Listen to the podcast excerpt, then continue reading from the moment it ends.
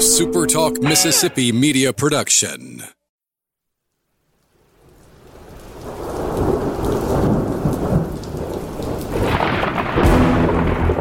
You're listening to Thunder and Lightning on Super Talk Mississippi. Covering Mississippi State sports like nobody else. Sports Talk Mississippi's Brian Haydad, along with Robbie Faulk from 24 7 Sports, give you an inside look at the Bulldogs on the field, the court, and the diamond. Now, get ready for Thunder and Lightning. This is Thunder and Lightning here on Super Talk Mississippi. Brian Haydad and Robbie Faulk with you on a Sunday evening. Thanks for joining us here at supertalk.fm or wherever it is you get podcasts from. We appreciate all of our great listeners, especially our servicemen and women out there taking care of us. I want to thank our sponsors at Strange Brew Coffee House and Churn and Spoon Ice Cream. Oh, hold on. We got to save them for a little later in the show. I forgot about that. I forgot what day it is. We'll come back to them.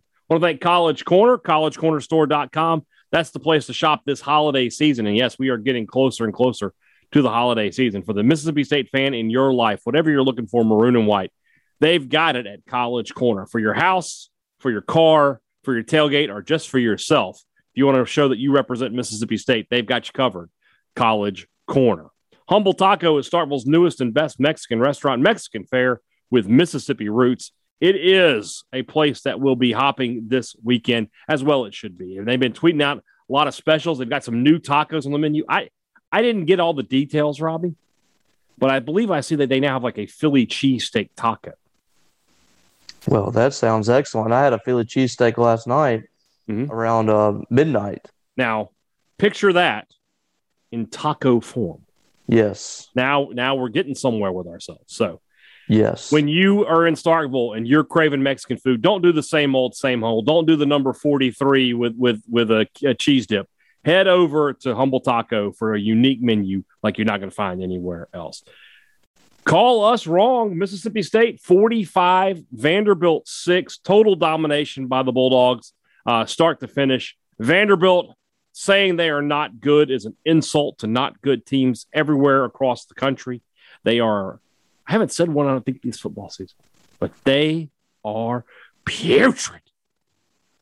And they're bad. But one thing we always say here on Thunder and Lightning is when you play a bad team, if you're a good team, you should dominate them. And Mississippi State did exactly that. Will Rogers, four touchdown passes, uh, spread it out over 13 different receivers. Defensively, just the one big play, uh, got pressure on the quarterbacks, turn, forced turnovers. All in all, a great day for Mississippi State, and now giving them that giving them that momentum to push into these final five games, which will determine the course of the Mike Leach ship saying all that. One man on this show was at that game. He saw it all firsthand. Let's ask him about it right now. Tell him, Faulk. Well, you just said everything that I was going to say. Vanderbilt stinks, but and, stinks is a very I don't feel I don't think I'm putting enough emphasis on that. This team is bad. This they team is really bad. They are really bad. yes, we had a closed press box, and I could still smell the stench. But no, you, you said it exactly correct. Mississippi State had to come in and dominate Vanderbilt, and they did just that. It, it wasn't perfect. You had you had several miscues, and you still won the ball game forty five to six. And and what did we say coming in this ball game? You know, uh, Mississippi State just needed to go in there, dominate, and get a road win, and that was going to be big. Just finding a way to, just finding a way to get a road win was was huge for Mississippi State. But you like the style points. You like to see the offense come out, execute the way that it did, put up big numbers, and um, get a chance to get chance Lovertich in the ball game um, and, and, some younger guys. It was just an all around great night for Mississippi State. You did have two interceptions from Will Rogers, but I thought he bounced back from that well. In game in some of these games this year, Mississippi State struggled to get off to good starts, and if they have a turnover, it just seems like it really kind of messes with his team's psyche.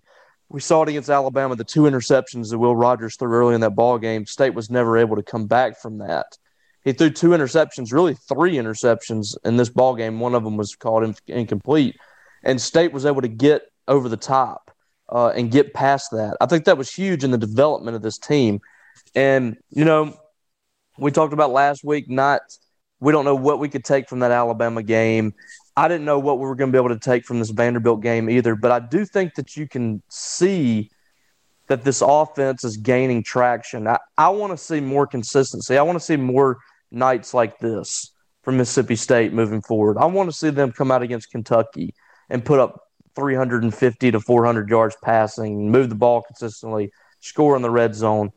I want to see that from Mississippi State against really good teams and teams that can defend.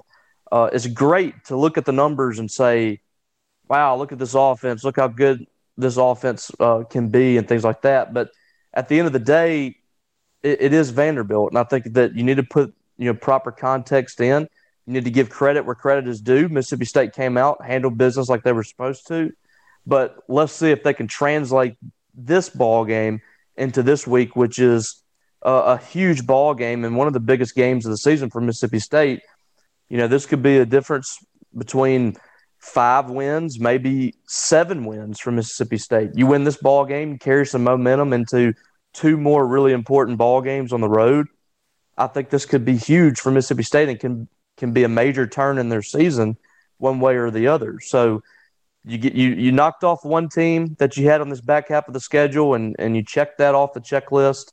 Next up is Kentucky at home, and it's a team that's ranked inside the top fifteen. They've lost one game to the number one team in the country this year. They're going to be ready to play, and Mississippi State needs to take what they did in this ball game and carry it over to this week now. I agree. I agree. We'll talk about this game a lot in the, in the coming days, obviously, but we're going to talk about this game against Kentucky uh, quite a bit uh, today on the show. And let's go ahead and get into that. That's going to be brought to you by our good friends over at the Mississippi Beef Council. Mississippi is not just a state for agriculture when it comes to cotton and soybeans and, and corn and rice. It is a beef producing state. 15,000 of our producers in this state, nearly a half billion dollars a year is the total value of cattle production. And they're producing some of the best food you can get your hands on. And when you go to the store, when you're looking to put something together for your tailgate, for your home, for your family, beef needs to be on the menu. Not only delicious, but it's good for you. Lean protein, essential nutrients, and great taste. Make sure you check out msbeef.org. A lot of great recipe ideas, plus a lot of upcoming uh, promotions with beef happening around this state. You'll definitely don't want to miss out on beef. It's what's for dinner. Thank you to our friends at the Mississippi Beef Council. Two Brothers Smoked Meats in the heart of the Cotton District. Don't forget, if you want to be the envy of the junction, get Two Brothers to cater your tailgate anytime up to Wednesday at noon uh, of this week. You can send an email to Two Brothers Starkville at gmail.com. They got a lot of great stuff on the menu. Not, not only just the stuff you find in the restaurant, but a few other surprises as well. Ribs. I'm talking about ribs. They have ribs for tailgating. Just yes. Saying.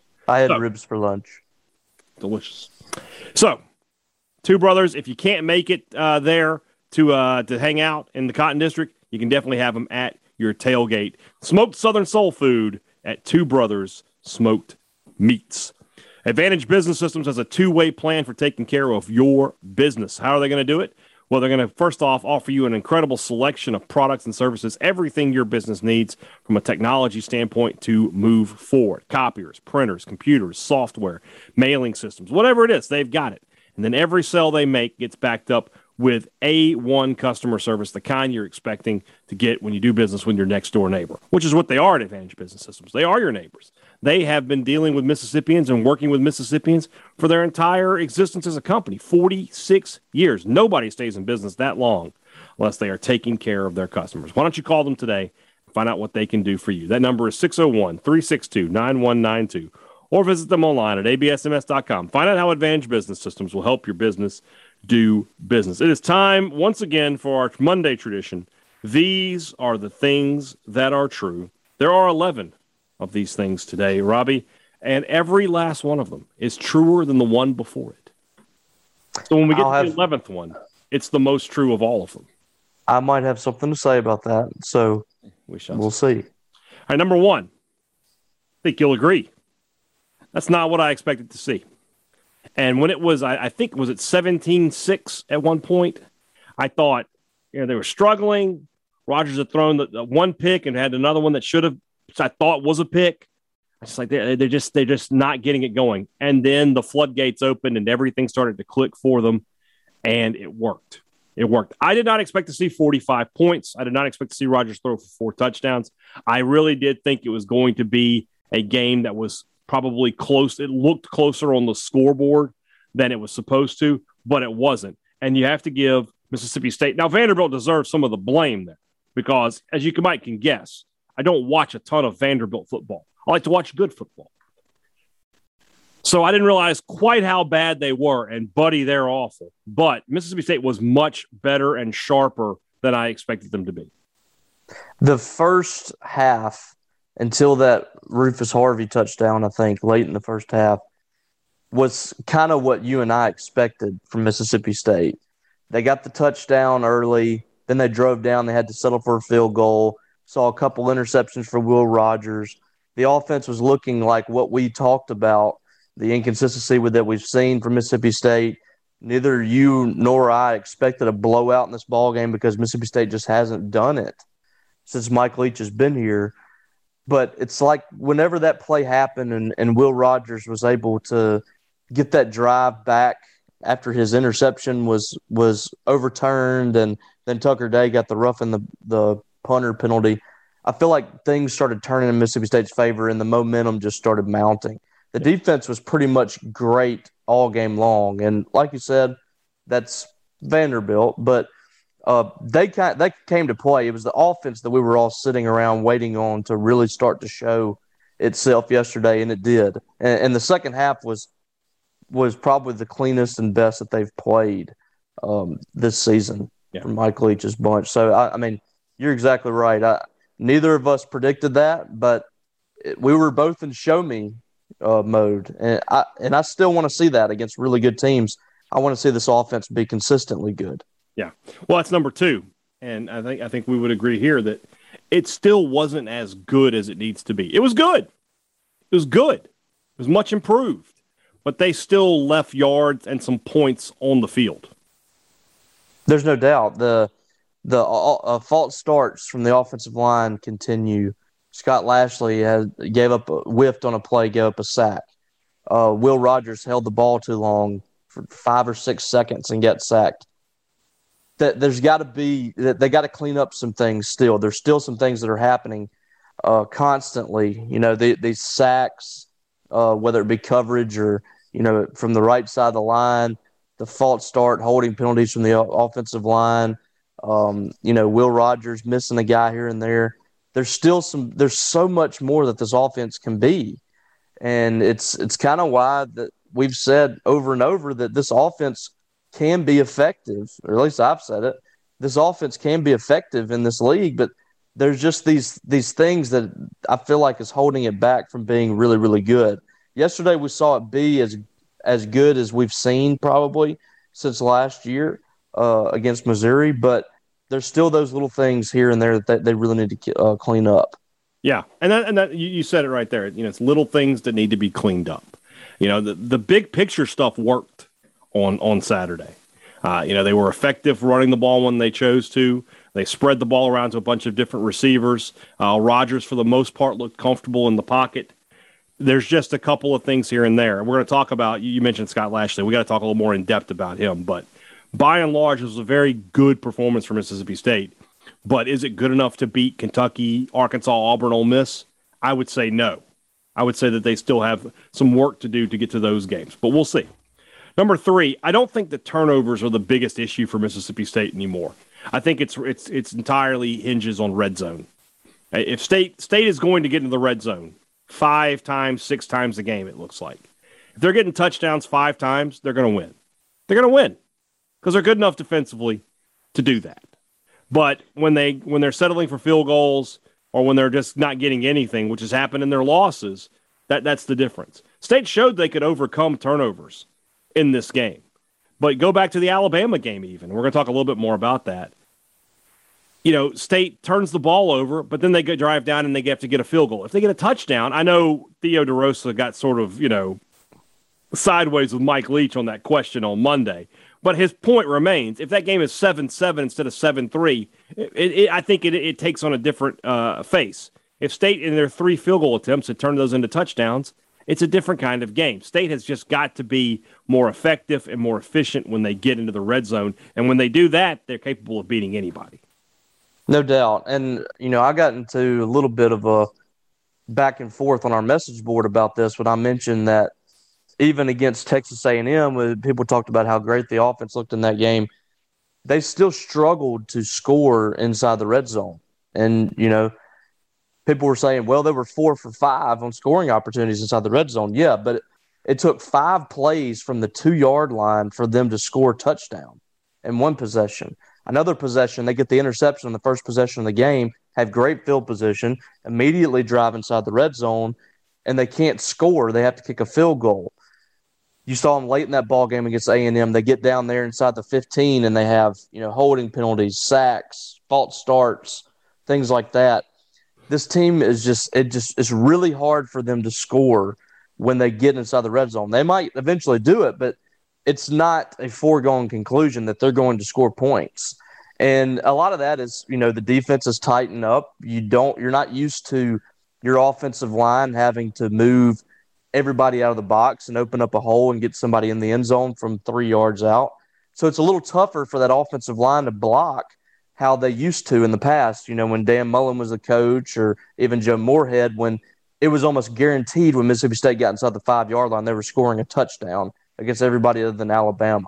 So it's just it's very difficult for this team to get the ball in the end zone unless they're throwing 15 yard or 20 yard touchdowns, which we've seen them do and we saw them do uh, yesterday as well. So efficiency's got to be better inside the red zone. Like you said, this offense is going to move the ball. They moved the ball against Alabama. They moved the ball against A and M. They're going to move the ball against everyone. Finishing is going to be the difference between this team being competitive in the SEC West and this team being, you know, six or six and six or seven and 5 mm-hmm. most years under Mike Leach. And yesterday, you know, it, it just looked like, uh, you know, a cat playing with a mouse outside before it went for the kill. Uh, Vanderbilt was so bad, State could just, you know, kind of dink and dunk and get it down the field, and then um, you know, hit a, hit a big play or get inside the red zone, they could still score. But that's not going to be everybody. Uh, they're not going to be just physically better than everybody else. They've just got to be more efficient and, and finish those drives. Yeah, and if they're doing that, they're going to be just fine the rest of the way. Simple as that. If they aren't, they're going to struggle. If it, it is literally all about that. If you're going to have an offense that's great between the 20s, you got to make teams, you know, I've never seen a bend but don't break offense. You got to start breaking into the end zone with a little bit more regularity. What you saw Saturday was a good start. Number four, I'm still perturbed by what I saw against Alabama. And what I mean by that is this Tennessee, not great, not a good football team but they were in that game in the third quarter. It was what 21-17 at one point. And you know, finally Alabama broke away. It's just troubling to me that everybody in the SEC seems to be putting points on Alabama except Mississippi State. That is that's that to me even after the Vanderbilt game is still a little troubling. Well, I, I still go back to the fact that I think it's in these players' heads at this point. They see Alabama on the jersey and they realize, you know, they haven't had a whole lot of success, haven't had any success against Alabama in uh, most of their lives. And I just think that they, that's just been an intimidating factor for them. Um, you're right. I mean, every, seemingly every team is scoring points on Alabama. Ole Miss moved the ball on them. That they struggled in that game because of some fourth down calls, but you know they scored 21 points late and they moved the ball pretty much most of that ball game. Uh, you know, Tennessee, like you said, was right there neck and neck with them. They had a 50 something yard touchdown by JaVonta Payton, who played in this offense last year. So, yes, I mean, it is, it, it it's frustrating, but we, I go back to last week whenever Will Rogers throws two interceptions. They were driving down the field on that first possession with ease. I mean, they had four first downs in the first five plays, I think. Yeah. And then Rogers threw the interception, just a bad read. So it it's not like this team's incapable of scoring on Alabama. It's not like the offense is incapable of putting up points against Alabama. I just think that that's a team that you cannot make any mistakes against in that offense. Uh, with that offense, you got to be perfect. You can't go off script. They're going to make the tackles. You're not going to get yard, many yards after the catch. Um, you can't make a bad read, anything like that. You can score, but you got to be very precise. And Mississippi State was not precise, and it just kind of snowballed. And by the end of the game, they were just kind of dejected. It just, like I said, when you see other teams, you know, Ole Miss put points on them. Uh, Tennessee has put points on them. A and M obviously put a bunch of a bunch of points on them. It, it, it, frustrates you when you see State only being able to get nine. But the good news is that's just one game and it's gone now. So it doesn't, you know, whatever happens the rest of the way doesn't really matter. Number five, you you've already mentioned him, but I mean, something's got to be done about Scott Lashley. Uh, he's just not playing good enough to, to continue to play. And I don't know if you want to shake things up on the offensive line at this moment in time. Uh, I don't know what you want to do. I don't know if you're just going to have to sort of sacrifice a receiver in the pattern and let let the, the running back stay in to help. But he he has become a liability over these past couple of weeks, and that's not something you can you can deal with in these final five games. You've got to be better there. I don't know what the solution is. I'll say that to start. I just know that there's a problem that has to be fixed. Yeah, and it's got to the point now where I mean Charles Cross is just he he's dominating just about everybody that he goes up against. He's playing like a first rounder right now. And your interior's been solid. I mean, Dollar Bill's really come along, I feel like. He's been he's been good down the stretch. You haven't really noticed him making a ton of mistakes. Uh, Cam Jones had a big holding penalty, but he's he's been fine. That right tackle spot is your one bugaboo. You can't figure it out. And it's not just the blocking, it's the penalties. Yeah. I mean, at this stage in the game, you shouldn't be seeing false starts. You you shouldn't be seeing the holding penalties that you've had. You know, he had a very, very tough matchup last week against Will Anderson. Mm-hmm. But this was Vanderbilt yesterday. It shouldn't have been too terribly difficult. Um, I yeah, yeah, I don't know what you do. I mean, it's you're you're halfway through the season, but that's kind of your own your your only glaring issue right now on the offensive line. That group's gotten so tight at this point. I feel like they're playing some really good football. They're giving Will Rogers a real clean pocket back there.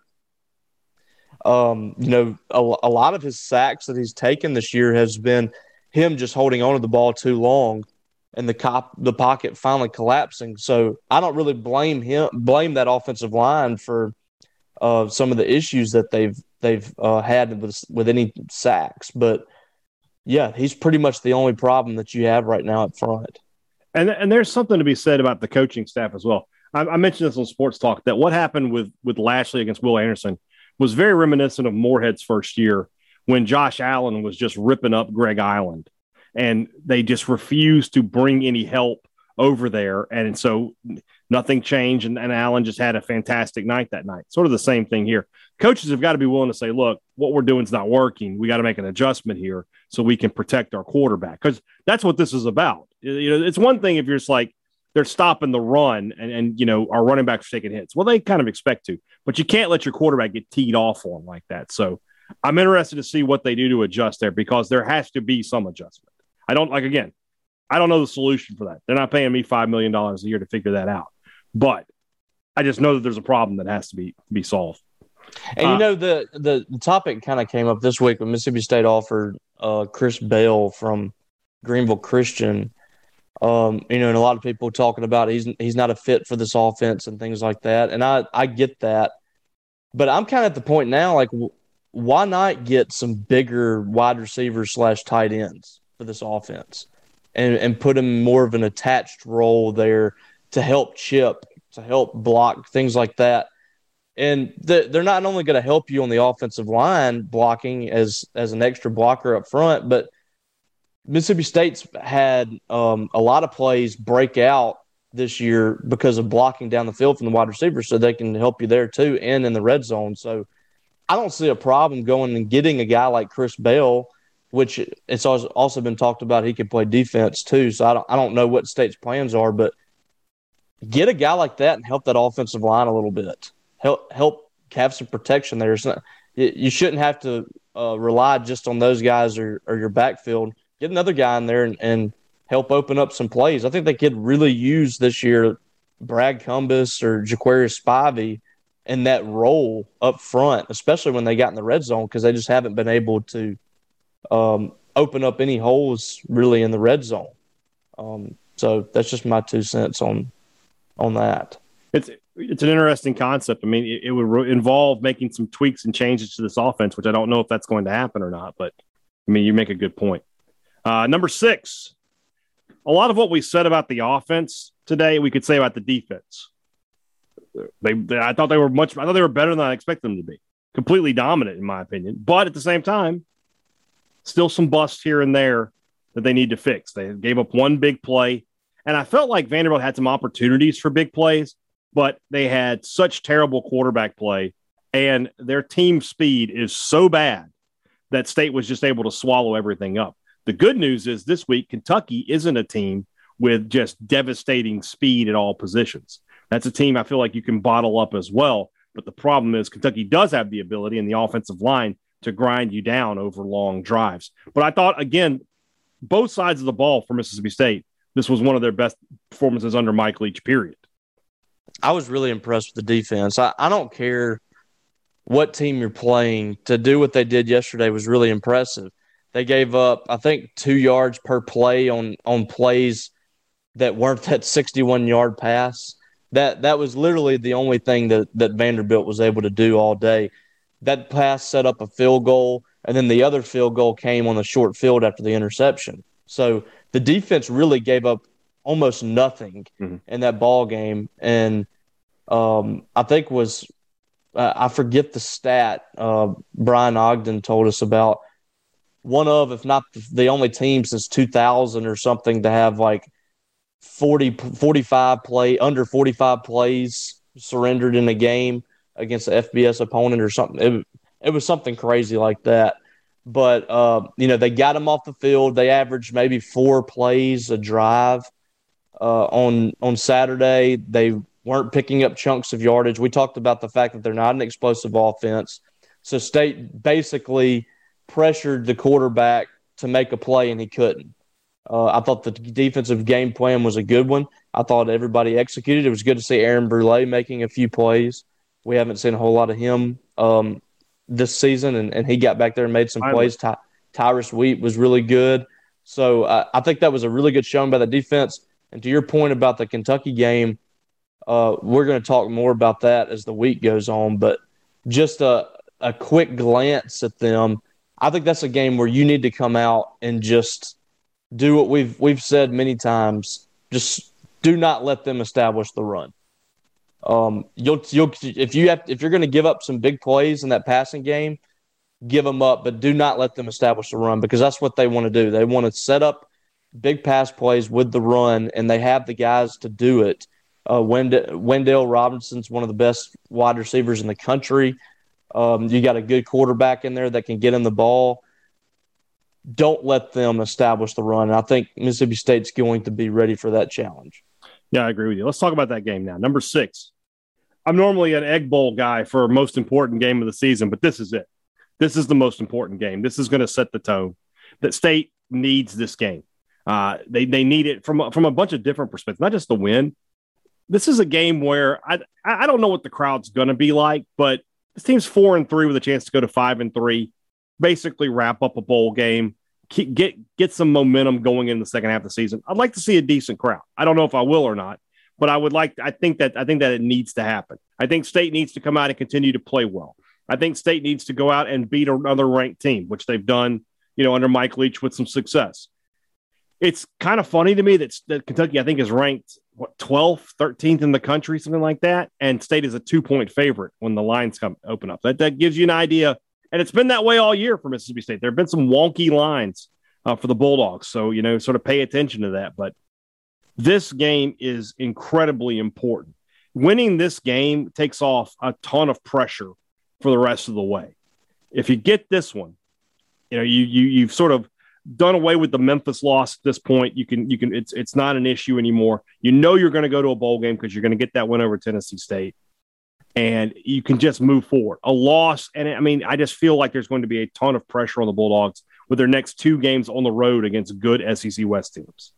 Yeah, you don't want to be in that position. You do not want to be in that position having to beat Auburn and Arkansas on the road and then having to beat Ole Miss. Uh, you're, you're trying to find a win in those three games.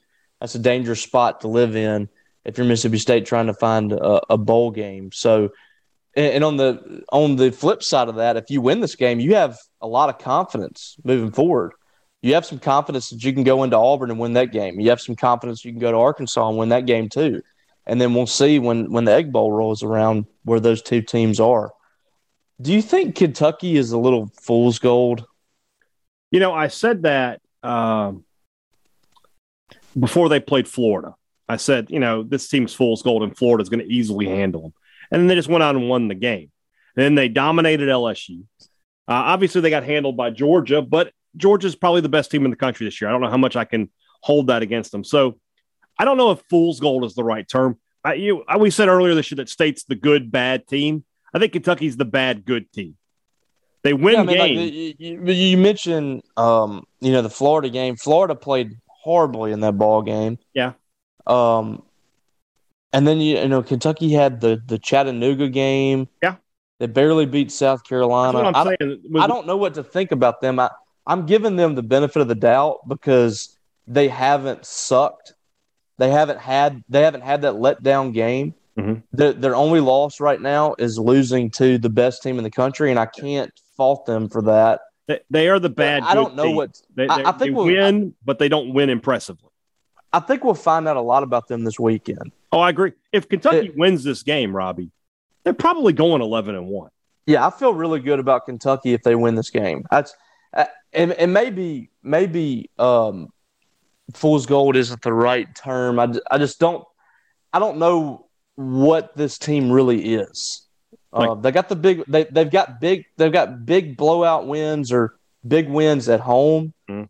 They haven't been all that impressive on the, on the, road. Yeah. But they haven't really I mean they just played the teams that are in in on their schedule. I mean there's nobody yeah. there hasn't been a game there for them to really impress. They had an easy schedule and they've taken full advantage of it. You got to give them credit. Yeah. So, all right, number seven, or sorry, number eight. Number eight. This is a game Mississippi State can win. What Kentucky likes to do kind of plays into what Mississippi State can slow down the running game. Uh, defensively, Kentucky is good but not great. Um, you know, Will Levis is a good quarterback. He is not a great quarterback. He is not a game changing quarterback. There's a lot working in Mississippi State's favor uh, here. Uh, obviously, you mentioned on the road, Kentucky has not won in Starkville since 2008, Sylvester Croom's last year. There's a lot working for Mississippi State. This is a game the Bulldogs can win. If they if they if they they they, they are favorites in this game for a reason, I believe. And as we're saying, Vegas is pretty smart. We didn't think it would. We didn't think State would uh, would cover that twenty three point spread or whatever it was mm-hmm. with Vanderbilt, and they blew past it. So that I think they see a little bit what we see with Kentucky. We don't really know what to expect from them. They haven't, like we said, haven't been just super impressive um, against really good teams, but they're also eight and one or whatever they are right now. I think Stoops is a really good coach, and I think he's got this program. I, I thought he might have hit his ceiling, but he's starting to recruit better. He's starting to get more interest in the program. I think there's more there's more meat on the bone there for him. I think I think this team's moving even further up the ladder a little bit. And I think they can be a little more of a contender in the East moving forward. Um, you know, I mean, you look at them right now, they have one loss in the SEC. I mean, they're out of the race because Georgia beat them, but they're beating Florida, a team that they haven't beaten in 25 years until a couple years ago. Uh, this team's starting to do things like what Mississippi State did under Dan Mullen. They're starting to do things they haven't done in a really long time. Yeah, th- that program has, and not all programs can do this. Not all programs can be as patient with their head coach as Kentucky was with Mark Stoops. But when you're Kentucky and you have that unique relationship with basketball and you know that that's really all your fans truly care about, you can afford to let your football program sort of, you know, get through the the tough years and try to turn it around. Stoops is a good coach. Mm-hmm. I don't. I, I'd be interested to see how he could, he would do at a power, where you know you have to recruit at a high level. I mean, his last name being Stoops makes me believe he could do it. He could be a great recruiter, but he hasn't had to at Kentucky. But he's obviously a very good football coach. Number, well, uh, to your point, he is recruiting better too. Yeah, this year. Uh, um, now I'm interested to see if that's a a one year deal. You know, Mullen had a year where he was he he bumped up, and I think, into the top like 16 or 17, and everybody's like, okay, about to start rolling, and it never really did. So is their their talent level is is jumping up a little bit. They're they're right around they're they're kind of where Mississippi State is right now. Mm-hmm. They're they're I would say their talent level is very similar, although getting Robinson in there and I think Will well Levis transfer portal. Yeah, yeah, I think that's that's really helped them, and that's kind of elevated them a little bit. Well, I mean, Robinson and Levis are the reason that they're six and one. I mean, those guys- one really interesting thing is they've had some really good defensive players. Yeah, that since he's been there. Well, they've had what Bud Dupree, Josh Allen. Yeah. Um, they, they've had some really athletic. They had really the kid long, last year was a first rounder too, right? That linebacker. I forget his name. Yeah, I forget. I forget who that is then, I mean, too. My mind's going blank. Smith, you know, was a great college player. Um, yeah. I mean, they've they, they've had good players. No, no question about it. So, uh, number nine. People, people might you might not agree with this one, and people might not, but I, I believe it. It isn't too much hyperbole to say a lot of Mike Leach's future at Mississippi State is tied to this game. If State can't get to a bowl this year, Next year is going to be an incredibly difficult task to get to one with Georgia on the schedule. I mean, I know Arizona is terrible, but you're going to go on the road to play a Power Five team. That's that's never just you can't just show up and win those games. You still have Memphis on the schedule next year. Say what you want, you lost to them this year. State need Mike Leach needs to put together back to back wins and and give himself a little breathing room and get people on board with him again. Last week was a good start. Saturday was a good start. 45 points. People people needed to see that. I mean, we talked about it on the show last week. Just winning the game 28 to 10 wasn't enough. You needed to be dominant offensively and blow them out. They did it. A second a win here would get everybody sort of okay. Okay, it's it's it's starting to come together. It's starting to come together. Whether it is or not, you would at least have that perception. This game to me is absolutely huge for Mike Leach. The interesting thing about since Mike Leach has been here, there's like no pattern. Right. That you know they they they beat LSU, and they were awful for three or four weeks. Then they you know they were really bad against Vanderbilt, but they won. And the next week they went to Georgia, and almost beat Georgia. Week after that, they lost the Egg Bowl, and then they come back. They beat Missouri. Um, you know, the Tulsa game was ugly, but they won. That was in the rain. And you kind of think at that point, okay, now you have a pattern. The team has finally got over the hump. They, they were playing well against Georgia. They were pretty good against Ole Miss. It's just you chalk that up to the numbers. And then you got the big win against Missouri where things kind of everything fell into place and transferred that over to the bowl game and you just found a way to win. Well, then you come into the season this year you have to come back from 20 points down against La Tech to win the first game.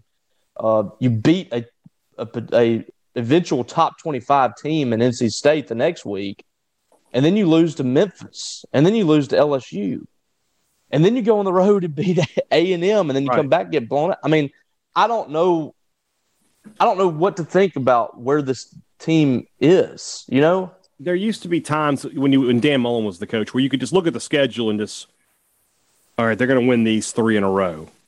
And then they'll probably lose here, but they, they'll have those three wins in a row. You can't do that with Mike Leach. You just look at the schedule, you're just like, I don't know. Who knows? Who knows?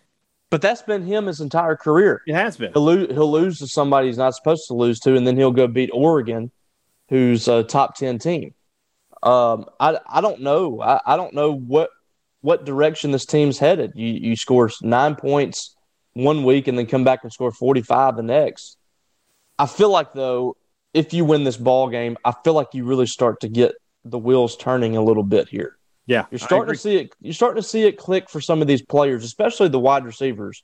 I think the wide receivers look completely different than they did last year. Oh yeah, for sure. Uh, you know, there, there's been some times you know where they haven't been on the same page with Will, but that to me has been the the most notable upgrade from year one to year two, Yeah. and then the offensive line. Will has gotten better at managing things. He doesn't look just overly better than he was last year. Um, and that's no knock on him, but I just think the wide receivers and the offensive line, you can tell a noticeable difference in that group from last year to this year. And I think things are starting to come together for Mississippi State. If you come out and, and things are clicking against Kentucky, I feel like we can finally start to say, I do see a pattern here. I do see Mississippi State making a move. And I think you need that to happen. You, Mike Leach needs that to happen because right now, there's still a lot of people out there that thinks he's he's going through the motions a little bit. He's in his third stop. He's been coaching for 20 years. You don't see a lot of emotion out of him just because that's kind of who he is at this stage in the game, and people just don't really know what to expect from Mike Leach in the future and how things are going to turn out at Mississippi State. I think you really start to see people rally around Leach and this this program if they can win this week. You're you're exactly right. This is a huge week for Mississippi State. I'm going to make a prediction right here. If State beats Kentucky, they will beat Arkansas. I could I, I would I think I would predict that as well. They, I think I they, predicted that as They well. need that boost. They need that confidence. They need that. Yeah. Yeah. All right, number 10, Chance Lovertich. Nice to meet you. There's no quarterback controversy though. Let's let's let's just stop. I was hoping you were going to go in that direction. Well, you got what you you got what you want there, brother. Because No, I, man, I wanted I wanted you to go the opposite direction. I wanted you to say that you wanted to see some more Oh. snaps for Lovertich. no, come on, man. Lovertich, look, he does offer a little different skill set. All right. Yeah. Got, got a little more mobility. There's no question about that. But it's not like such an it's not like Matt Corral and John Rhys Plumlee. All right. Yeah. It's not enough to make a wildcat package with him or anything. All right. He and Will Rogers are 80% the same player. So, no, I'm not going to go that route. And the people who are trying to do so, come on. I, I called both he and Caleb Ducking uh, having a good showing when they came in. I called both of those things happening. I, I knew immediately when Caleb Ducking came in there and he made like his first one or two catches.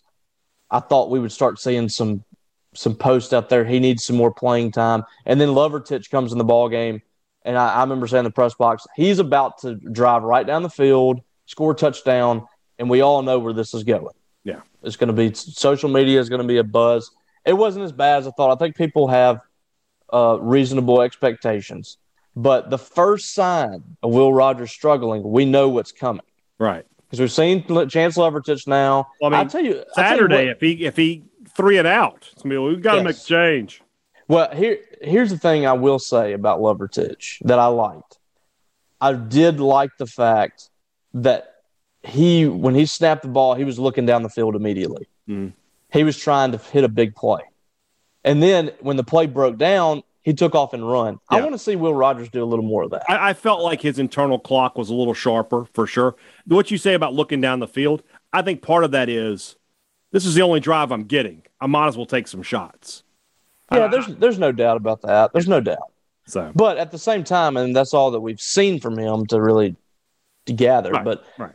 he, I, I thought that was a pretty pass that he made to uh, Ra Ra Thomas. Hey, Ra Ra Thomas is back, all right, and and my boy, your boy.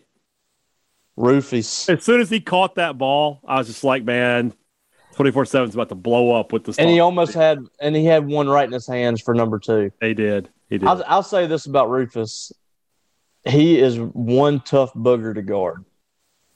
He just he knows he you can tell he knows how to get open. Yes, He I mean, that understands how to touchdown- move. The the the touchdown was really heads up play by him and both Will Rogers. Yeah. And then he should he he was wide open on Yeah. that next pass. He should have caught it. It was a little high, but it hit him in the hands. Should have. He, he he's going to be fine. He I think he's going he's earned himself some more playing time. I agree. All right, number eleven. As I said at the beginning of this, Each thing was progressively more true. So thus for thus and therefore and all that stuff. This is the truest thing on the list. Are you ready? Mike Leach is right. Candy corn is in fact disgusting in all of its mutant forms. If you like candy corn, I don't know that I necessarily trust you. I mean, I I don't actively seek candy corn, mm-hmm. but if it's available to me, no, I will eat it. No, I, I don't understand the hate for candy corn. It's disgusting. It's just a ball of sugar. You like sugar? I mean, I like sugar, but can I have like something else? It's just it's just an unnatural texture and taste, and it's just it's just foul. Have you never? So you mean to tell me that you never pretended when you were a child to be a vampire and stuck the candy corn in your? I do a lot of things different now that I'm an adult, but no, I was never big for the candy corn or the little pumpkins. No, no. I mean, like I said, uh, it's not my most favorite thing. I'm not, but uh, one point I thought he made he's made before. He, mm-hmm. I don't think he said it the other night. There's a reason that that is like a once in a year mm-hmm. thing. That's all you need. People don't. It's not. It's not popular enough that people want this year round. Yeah, I will eat it. Like I said, if it's available to me, I'm not going to go to the store and buy some. No, never under any circumstances. Also, Spree in a box, that's a good call, coach. I'll give you that one. Spree that kind of rem- that, that's a that's a movie theater. It is. Snack. It is. But Spree is the, underrated. Uh, the the main thing, uh, the main point of contention I have with him is the almond joy. See, I am not a huge almond joy guy. Me neither. But I'll I'll let it slide. I I I'm gonna give a little inside baseball. I actually texted Leach today. I was like, Coach, my wife heard what you said about almond joy. She makes almond joy cookies from time to time. If you want her to bake you some cookies, you just got to let me know. And he said, definitely. So we'll be sending Coach Leach some cookies. He'll take that. He I'm will. Sure. He will. Almond joy cookies. That sounds interesting. Chocolate chip cookies with a little coconut and a little some crumbled almonds in there. I just don't understand why uh, Reese's were not ahead of almond joy uh, and, his rankings. Maybe you know, maybe Reese's to him is a little bit uh, a little bit overplayed. You know, I mean, I, I, I not that I'm not a fan, I love them, but you know, it, it's every it's every day. Almond Joy under the radar. Yeah. Make some under the radar choices with Almond Joy and Spree. It's it's way under the radar for me. Oh, I, I understand. All right. Well, I believe that candy is important. I believe that you know people's uh, Halloween traditions are important, but something else is also important. Let's talk about something important. Put that coffee down.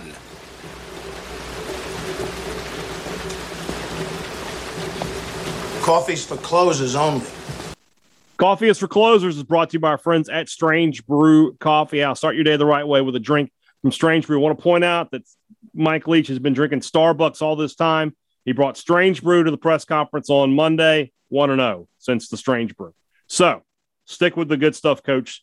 Drink local, head to Strange Brew. I don't see how I can't give Scott Lashley no coffee on this one. I just didn't play a good game. Uh, and like I said, it, it's a concern going forward for him. Uh, they've got to figure out a way to either help him or replace him because what the status quo can't continue. So that's something they've got to figure out. They've been avoiding me all year, Robbie. They've been flying under, you know, flying under, you know, from detection. But finally, South Carolina breaks through, and they'll get no coffee this week. Um, I mean, I knew they were not a good team, but they just got so manhandled. I think they only had like 15 uh, yards of offense at some point in the third quarter. A&M absolutely blasted them. I don't know that they'll win another game this year I, without looking at their schedule. I, I think the only non-conference game they have left is Clemson, which could literally be the most boring football game of all time. Two teams that cannot score. They cannot score. By the way, another no coffee for Dr. Pepper. Way to sign DJ Uiagalelei to a long-term uh, NIL deal, and now he's been benched. So what do you do with the with these like are is are these NIL deals performance based? That's you the just thing. dropping? They cannot be performance based under any circumstances. That is the rule. So I mean, how they silly is continue, that? Exactly, exactly. They have to Like like to put him out there, despite the fact that he's probably not going to be playing. I mean, to think about how quickly things change for quarterbacks in Mhm. college football. Spencer Rattler. Spencer Rattler's a guy that's very similar to Bryce Young in that he was picking up tons of NIL deals. He was preseason number one overall pick in the draft. And now he's not, he's on the bench and he's not coming back to Oklahoma in all likelihood.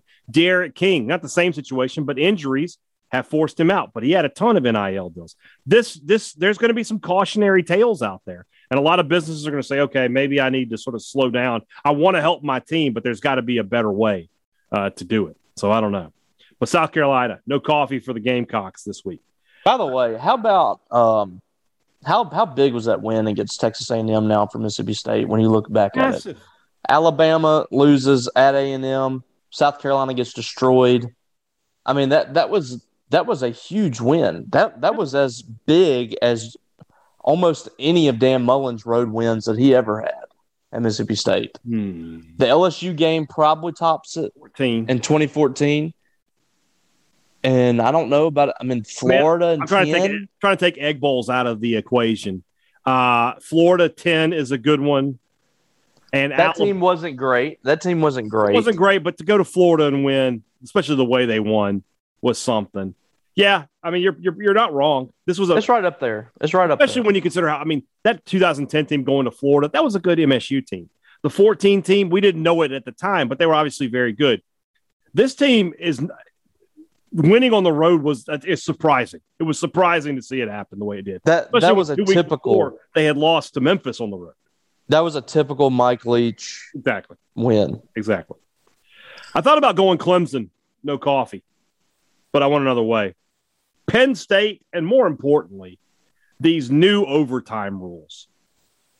A nine overtime game that finishes with a final score of 20 to 18. What an embarrassment. So, I mean, you think about these old games, right? The Ole Miss, uh, Arkansas, was that seven OTs? 58 56 is the final. Kentucky, Arkansas. Kentucky, Arkansas was in the 60s and 50s, and then of course you have the LSU Texas A&M game, which is what spread, which, which what led to this, an overreaction to a once in a lifetime game, which was freaking awesome, by the way, to watch. So Yes. much fun, and we overreact, and now we have these dumb rules where it's just a two point conversion. But Penn State and Illinois can't even do that. 20 to 18 in nine overtimes. You should be fired. James Franklin, LSU wants James Franklin. Please let that happen, obviously. Guy, what is going on there? So I feel like they're going to be changing overtime rules again. I had somebody tweet at me, one of my my friend Brian McDuff, one of my pet peeves over the last two decades has been how they always tell you the overtime rules, like we haven't been playing under the same rules for 25 years. But now the rules are different, so I understand why you have to tell them.